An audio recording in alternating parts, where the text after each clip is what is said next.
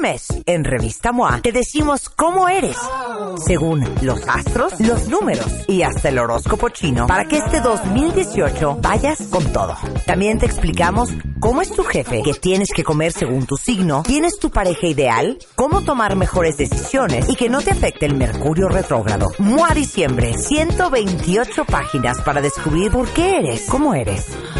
Una revista de Marta de Baile. Y a las 11.33 de la mañana, cuentavientes, ya saben que parte de lo que hicimos en el 2017 es también hacernos expertos en eh, epilepsia.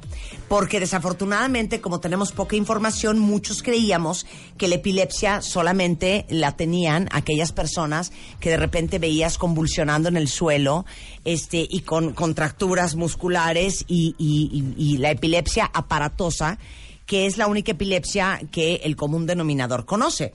Pero a través de las clases que nos ha dado de epilepsia, el Centro Aura, que es un centro que está aquí en la Ciudad de México, dedicado específicamente a la epilepsia, porque increíblemente es un trastorno que afecta aproximadamente a dos millones de mexicanos, eh, lo que equivale que básicamente dos de cada cien mexicanos lo padece.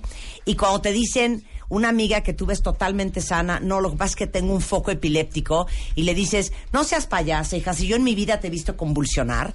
Eh, aprendimos el año pasado que el foco epiléptico simplemente es una disfunción eléctrica de cierta parte del cerebro que a veces te afecta algo, a veces te afecta otra cosa, dependiendo de dónde esté en el cerebro, y que no todo el mundo que tiene epilepsia necesariamente convulsiona. Pero yo qué les digo, la doctora Rosana Huerta, que es neuróloga, pediatra, especialista en medicina integral del sueño, tiene una maestría y un doctorado en ciencias médicas. Cálmate, Rosana. ¿Qué pasa? O sea, y uno carrera trunca. O sea, qué asco.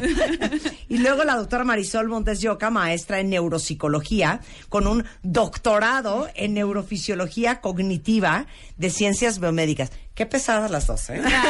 Qué pesadas las dos. Las felicito mucho. Gracias. Sus papás gracias. están muy orgullosos de ustedes. Esperamos que sí. Bueno, eh, lo resumí bien, ¿no? Por supuesto. Todo el mundo cree, para que vean que sí pongo atención a mis Eh, clases de epilepsia, bravo. que todo el mundo cree que el que tiene epilepsia, es más, una amiga mía hace muchos años me dijo, no, hija, es que te digo una cosa, me encontraron un foco epiléptico y como es bien hipocondriaca, dije, esta ya no sabe ni qué inventar. Mm. Ya cuando llegaron ustedes y aprendí todo lo que he aprendido, me siento muy mal con mi amiga, Oh. porque sí tenía epilepsia. Pero a ver, ¿qué es la epilepsia y cuáles son las causas? Eh, bueno, justamente la epilepsia es una enfermedad que se origina en el cerebro y tiene que ver con descargas anormales. Las causas pueden ser muchísimas y a veces no identificamos. O sea, constantemente en el, tele- en el cerebro hay descargas eléctricas. que Normalmente. hacen- Sí, sí, para que- que ahorita- se comunican las neuronas para que tú puedas hacer lo que haces. Sí, claro, para que ahorita nos estemos viendo, escuchando mutuamente, nuestro cerebro está actuando. O sea, energía eléctrica. hay. Todo el Sí, tiempo. Todo el tiempo. No hay manera, ni siquiera en el sueño descansamos. Todo el tiempo estamos teniendo energía O sea, literal. Exacto. Y entonces de repente sale algo de lo normal y eso es lo que puede producir o no una crisis convulsiva. Y algo importante, ya viendo todo lo que ya se ha ido aprendiendo a través del Centro Aura, creo que algo que hay que poner énfasis es que también las crisis son diferentes conforme a la edad.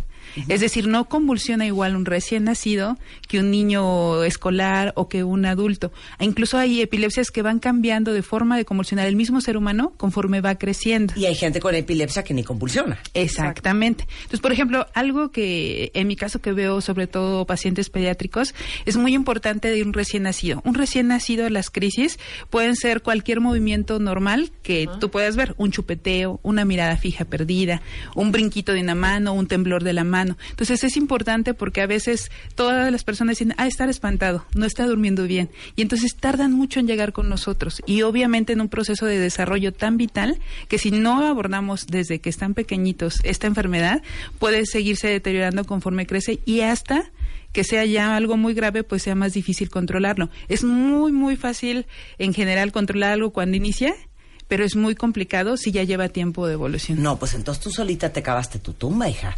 Haznos la lista de todos los síntomas de un recién nacido con epilepsia. ¿Y es común? Ah, sí. muy común. De hecho, la epilepsia es más frecuente en los extremos de la vida, es decir, en, en la edad de la infancia o en la vejez. Entonces es muy frecuente. ¿Y cómo se le nota a un bebé? Ah, un bebé puede ser que solo se quede con la mirada fija perdida a un punto. Y entonces tú le llamas, lo estimulas, le truenas los dedos, algo para que se movilice y se queda así.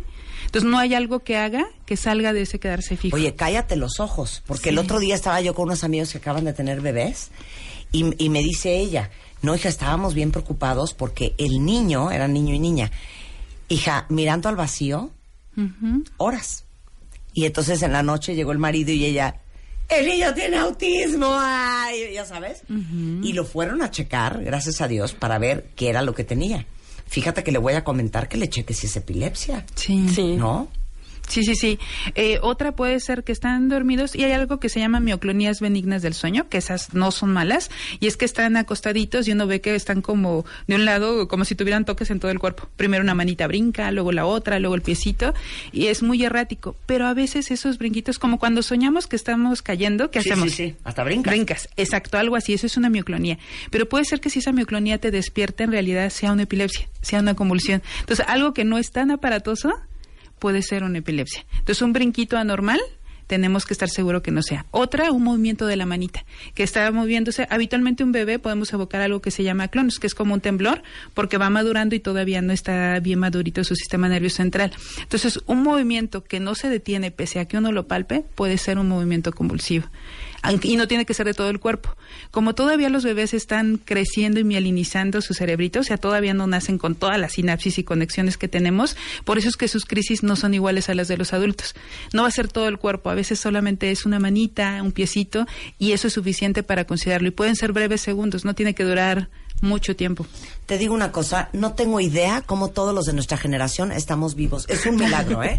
Porque todo lo que hoy se sabe no se sabía antes. No, no, no dirían ustedes que así como le hacemos un tamiz neonatal de más de 70 elementos en el mejor caso a un niño, deberías de hacerle una prueba para ver si tiene epilepsia. ¿Eso es a través de un electroencefalograma o cómo se sabe? Sí, eh, tiene que ser con un electroencefalograma. En bebés hacemos un ultrasonido transfontanelar y dependiendo de lo que encontremos se puede hacer una resonancia magnética, que ya es un estudio muy específico, eh, pero todo va dependiendo de qué vamos encontrando y cuáles son los datos que nosotros sospechamos. Y obviamente el desarrollo. Si yo veo un bebé que fue aparentemente sano, veo estos movimientos anormales y ya tiene ocho meses y no sosteniendo su cabeza, algo no está bien. O sea, es decir, es solamente eh, la parte de tener movimiento, sino el desempeño. Por eso a mí me, encanta hablar de la epilepsia cuentavientes, porque me trauma ah. que, como el niño no ha convulsionado, no se te cruza por la cabeza, ¿estás de acuerdo, Marisol? Sí. Que es epilepsia. Sí. O que puede ser epilepsia. Es lo último que se te ocurriría. Y aparte, cuando, por ejemplo, tenemos a los niños pequeñitos que son los que empezamos a ver, ¿no? Por ejemplo, el niño de 5 o 6 años que todavía no distingue cuál es su mano izquierda y cuál es su mano derecha. Desde ahí. ¿No? El que tiene todavía la cruza de cuando todos los niños ya grandes de 5 o 6 años están en la fiesta con el payaso y de repente el payaso les dice, ahora van a levantar la mano izquierda y el payaso levanta la mano derecha y el otro levanta la mano derecha y todos los otros están levantando la izquierda, ¿no? Desde el cruce de las funciones o el chiquito que de repente tenemos, eh, no sé, en tercero de kinder, el que todavía no agarra bien las este, tijeras, o el que de repente la maestra les está dando una, eh, no sé, van a sacar su libro de ciencias naturales, el azul, en el párrafo número 2 de la página 45, y entonces a lo mejor el otro pobre... ni yo puedo hacer eso. Pero hay una edad en la que ya lo tienes que hacer, ¿no? Y si el otro se va quedando para atrás y cada vez le está costando más trabajo, aquí hay que identificar si es una un retraso porque la conexión del cerebro, ¿no? Y el maestro Reyesaro nos lo ha dicho infinidad de ocasiones a todas, más a nosotros, eh, de, pues a ver, es que si no durmió bien y no está durmiendo bien porque está teniendo mioclonías del sueño, entonces, y si esas mioclonías del sueño aparte son epilepsia y esa epilepsia le está causando problemas, pues memoria no va a haber. Entonces, ¿cómo yo le voy a ayudar a ese niño para que cuando ya llegue a la escuela híjole, es que mamá, estuve estudiando todo el día, estudié contigo todo el día, la mamá se está jalando los pelos porque ya se aprendió, bueno, tiene el disco de las tablas de multiplicar, el DVD, este, ya hicieron mil cosas y al otro día se para el niño a la escuela y, el examen blanco. Cuatro. No, cero. Sí. Blanco. Se le borró. Entonces, por eso dicen, Marisol, que se confunde muchísimo la epilepsia con el déficit de atención. Sí. Juela, gran puta. Sí. Y entonces, ¿qué hacemos? La única forma en la que nosotros podemos distinguir, primero, es hacerle una evaluación con la neuropediatra, hacer toda la evaluación del electroencefalograma, la resonancia, le hacemos una valoración neuropsicológica, hacemos su valoración de IQ y después hacemos un análisis, pero no, no cualquier psicólogo, sino es un psicólogo realmente especialista en neuropsicología y que aparte entienda cuáles son los procesos de la epilepsia y el sueño, es muy difícil que te puedan diagnosticar y hacer un, un diagnóstico diferencial, porque no todos los niños con epilepsia van a tener déficit de atención, pero sí hay muchos niños con déficit de atención que también tienen epilepsia. Además, Porque es una... epilepsia. No, yo tenía una amiga que muy inteligente, muy clavada en sus estudios, muy raro. Pero a la hora del recreo platicábamos y de pronto, no, pues es que Blanco. ya sabíamos nosotros, evidentemente, esperábamos que pasara su Se quedaba call- callada, nada más viendo así un punto, no había convulsiones, no había otro tipo de movimientos raros en su cuerpo, simplemente la mirada fija en un punto y ya sabíamos. Entonces, bueno, entonces, to- y regresaba normal, ¿eh? ¿Y en qué íbamos? En esto. Ah, entonces pasó esto y esto y esto. Y eso que un dices- episodio al- a la semana, no era tampoco tan Eso que dices, Rebeca, es súper importante, porque el tener epilepsia no es eh, ser tonto. Claro. Y eso yo se los digo a todos mis chiquitos y a todos mis pacientes. Los niños con epilepsia tienden a ser muy inteligentes. Tengo epilepsia, oficial. es oficial. Claro. Son niños, son niños ¿Por con qué? mucha inteligencia. Son niños muy activos, el cerebro está funcionando además, está tratando de compensar y de verdad las, las funciones que a lo mejor no están tan compensadas, por ejemplo, si tiene un foco del lado derecho que tiene problemas para matemáticas, seguramente el lado izquierdo que tiene que ver con todo lo verbal, con toda la memoria verbal, se va a potencializar porque está trabajando al doble. Entonces son niños que a lo mejor en historia sacan 10, pero llevan unas calificaciones de 2 y de 3 en matemáticas. O al revés, van muy bien en matemáticas, pero no hay forma de corregirles esa ortografía del demonio. Claro. Oye, aquí tenemos una muy buena pregunta de Fabiola. Está preocupada porque dice que su hijo de repente tiene cinco años, de repente tiene un dolor abdominal súbito y se desvanece. Ay. Sí. Sí, ¿Qué es. es? Eh, eso son datos sugestivos. Aquí hemos hablado como este ejemplo donde Sí. uno se desconecta y es muy claro que algo no está bien. Pero hay otros tipos de crisis donde no se desconecta. El paciente presenta los síntomas, él los refiere y realmente nos damos cuenta a través de ellos. Esos son otros tipos de crisis donde uno conserva el estado de alerta, está consciente. Y estos pueden ser unas crisis de tipo autonómico que generan miedo, angustia, palidez, ganas de vomitar, dolor abdominal y que eso casi siempre son unas epilepsias que se originan en el lóbulo temporal. Entonces, genera a veces incluso desmayo o pérdida del tono muscular, pero habitualmente tienen un inicio focal, le llamamos. Tenemos dos hemisferios, uno derecho y uno izquierdo, y dependiendo del sitio donde inicia esa actividad anormal, es donde va a La empezar parte los- del cuerpo sí, donde claro. se manifiesta. Hay, hay incluso algo que nosotros llamamos pues marcha eh, eh, marcha epiléptica o marcha jacksoniana porque nosotros tenemos representado un ser humano en la forma de nuestro cerebrito entonces hay uno para la parte sensitiva y otra para la parte motora. Entonces casi siempre todo sigue el mismo caminito. A lo mejor primero se empieza a mover la mano luego el pie luego la carita y después se desconecta. Pero toda esta parte motora yo puedo estar consciente platicando contigo y mi mano empezarse a mover y ya empezó mi crisis. O estar contigo y de repente ponerme como si tuviera una crisis de angustia con mucho miedo y eso es una convulsión. Y el dolor súbito de estómago y el desvanecimiento, Ay, sí, ¿a- puede- a do- ¿a qué se lo atribuyes? A una crisis autonómica es muy probable que tenga esta sensación de dolor abdominal, que tenga esta sensación Como de ganas de vomitar. ganas de vomitar, palidez, todo eso es un contexto que el paciente puede contar y que a veces no lo sabemos a menos que él nos lo transmita. Algún hormigueo, como cuando nos quedamos dormidos sobre nuestro brazo y que se siente hormigueo, claro. a veces puede ser una crisis sensitiva.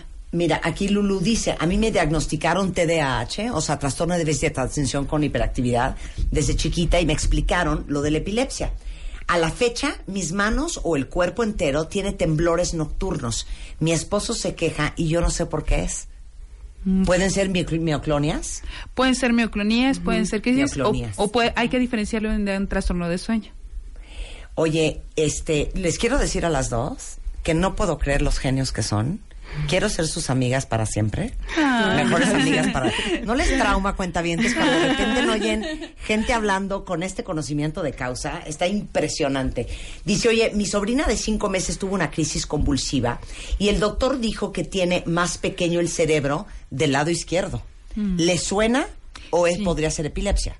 Sí, eh, eh, la, algunas de las causas de epilepsia justamente son estructurales. Eso quiere decir que el cerebrito no tiene la formación adecuada y eso puede ser que sea más pequeño o más grande y entonces eso puede ser una causa de epilepsia. Por ejemplo, cuando el niño es, eh, tiene un proceso de poca oxigenación mientras está en la pancita o al nacimiento que le costó llorar, tardó en llorar, no importa la calificación que haya tenido, porque a veces podemos sufrir durante la pancita de la mamá. Si tuvo presión alta, es decir, oxigenó poco ese cerebro en una etapa formativa, las áreas que más sufren son el lóbulo frontal y el lóbulo temporal. Y eso puede desencadenar más adelante en una epilepsia. Y como el cerebrito va creciendo, si estas áreas de hipoxia generaron que quedara pequeñito, el cráneo se va moldando a eso y por eso la cabeza puede quedar chiquita. Órale. A ver, ahí te va otra. Esto se está poniendo color de hormiga. Mi hijo tiene síndrome de Asperger, que todos ya saben, hemos hablado de Asperger, que es parte del espectro autista. Eh, y en las noches, cuando está dormido, tiene movimientos súper extraños del cuerpo. ¿Puede ser que tenga epilepsia? El autismo está altamente relacionado a padecer epilepsia. Casi un 40% de la población de pacientes con espectro autista tienen epilepsia. No, mana, pues entonces encima de todo lo que seguramente haces con tu hijo, vas a tener que checar si tiene epilepsia. El centro Aura está aquí en la Ciudad de México. Eh, lo único que ustedes ven es epilepsia.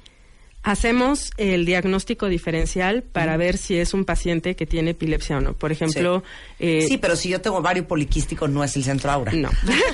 No, es solo epilepsia. no. Sí, no. Solo epilepsia. Solo epilepsia. Pero sí llegan muchos pacientes y muchos cuentavientes tuyos que han llegado que eh, de repente tienen alguna duda y podemos andar checando, ¿no? Por ejemplo, nos han llegado niños que a lo mejor tienen un trastorno del aprendizaje, no necesariamente tiene que ser epilepsia, pero podemos hacer un diagnóstico diferencial para ver qué es realmente lo que No, pues, ese para chiquito descartar, tiene. por lo para menos, descartar, ¿no? Claro. porque eso es lo más importante. Claro. Ok, no las quiero asustar, pero me fascina asustarlos. ¿Qué pasa si tienes epilepsia desde muy chico y nadie nunca te peló?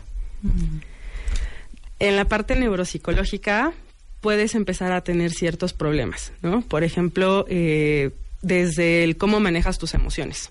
Es gente que a veces se vuelve muy impulsiva, muy agresiva. Es el que a lo mejor te dio un rozón y ya se salió con el bat, ¿no? Del carro para irte a romper el espejo porque es ese control de impulsos que necesitas aprender a modular. Hay, hay otros pacientes que, por ejemplo, tenemos niños muy chiquitos que tienden a ser muy agresivos cuando no los, no los atendieron en cierta edad. Pero esa agresividad se va moldeando. Entonces, te vas moldeando porque también el medio te va diciendo, Te forza, pues, ¿eh? párale, ¿no? Porque vas a terminar en la correccional o después en la cárcel.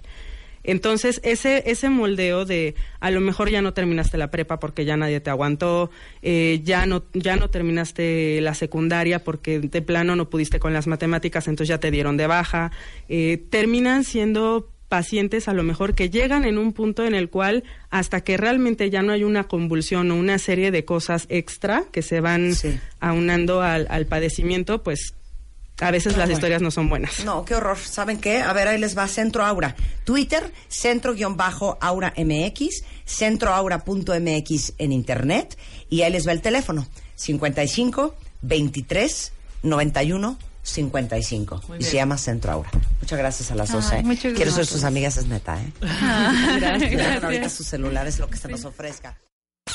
Este mes, en Revista MOA, te decimos cómo eres, según los astros, los números y hasta el horóscopo chino, para que este 2018 vayas con todo. También te explicamos cómo es tu jefe, qué tienes que comer según tu signo, quién es tu pareja ideal, cómo tomar mejores decisiones y que no te afecte el mercurio retrógrado. MOA Diciembre, 128 páginas para descubrir por qué eres, cómo eres. Una revista de Marta de Baile.